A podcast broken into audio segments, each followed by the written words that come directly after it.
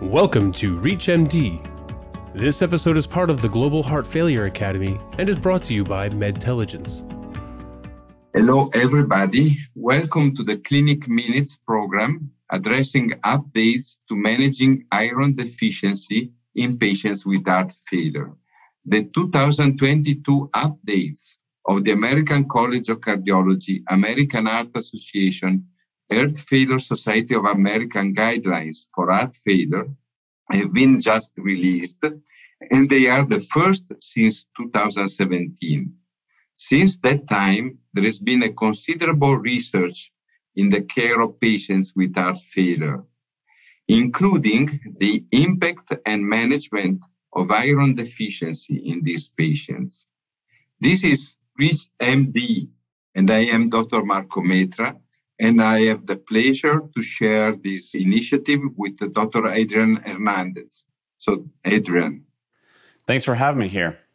So, Dr. Hernandez, Adrian, let's discuss some of the key highlights from the 2022 ACC AHA guidelines for patients with heart failure and iron deficiency. What does our audience need to know about this?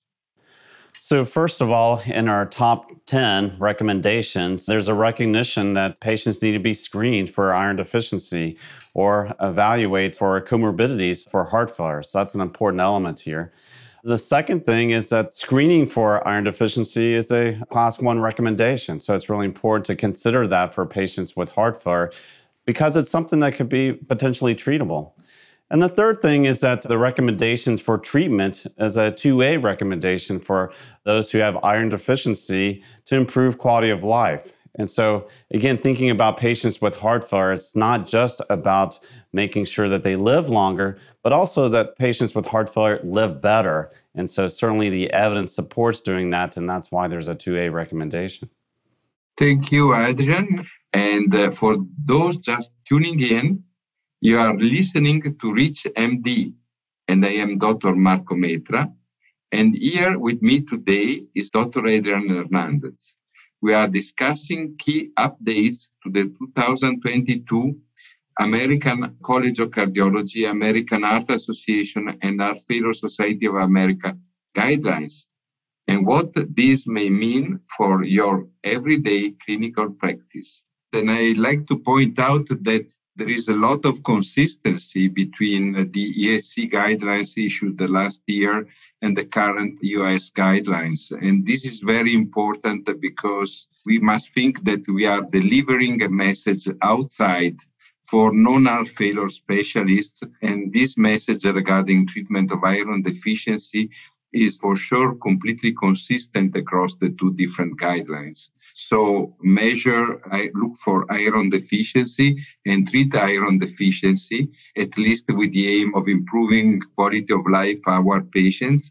And then based on the AFFIRM-HF trial, also reduce the hospitalizations in patients with a recent decompensation episode. So very consistency between the two guidelines and the importance of quality of life are two key messages, I think. I don't know if you have additional commentaries, Adrian. Yeah, so because of the increasing evidence, and uh, fortunately, the good work of all the clinicians across different parts of, of the world and investigators and patients, uh, we now have increasingly more evidence in terms of what to do with iron deficiency. And so that's reflected in both guidelines and the consistency with that. So, which could be your take home messages? So, one is that we have to think about patients with heart failure having other conditions that could be modified. Iron deficiency is one of those, and so it's important to screen for that.